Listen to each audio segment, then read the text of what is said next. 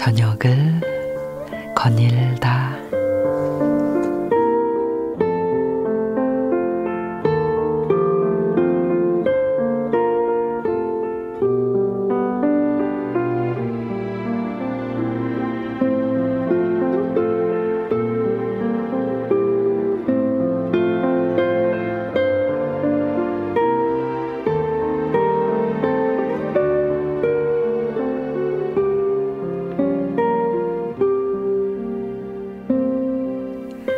한 지역의 아동센터 선생님이 하루는 어떤 아이가 구멍난 실내화를 신고 와 발이 꽁꽁 언 것을 보고는 신발 가게 가서 신발을 하나 샀습니다.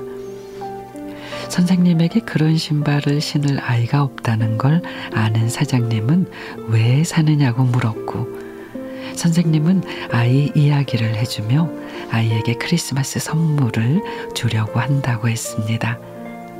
사장님은 실내화 가격을 반으로 깎아 주었습니다.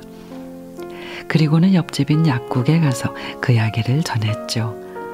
그러니 이번엔 약사님이 방학 중에 아이들과 함께 눈썰 매장이라도 다녀오라고 20만 원을 건넵니다.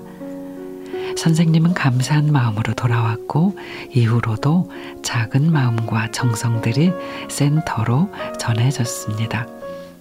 그리고 며칠 뒤 한 노 교수님에게 연락이 옵니다.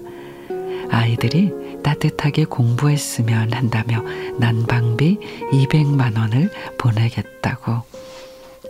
신발값 2만 원이 200만이 돼 200만 원이 돼 돌아온 이 일을 두고 선생님은 크리스마스의 기적이라고 말했습니다.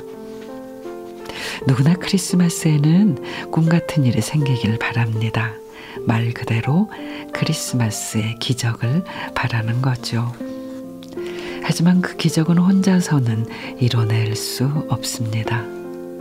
누군가의 사랑을 받기 전에 내가 먼저 줄 수 있어야 합니다. 그리고 서로의 아픔과 기쁨을 공유하며 함께 만들어 가야 하죠. 크리스마스가 특 특별한 건 그래서일 겁니다. 평소에 잘 보이지 않던 것들이 보이는 거. 열린 마음으로 세상을 바라보면 기적은 늘 일상 속에 있습니다.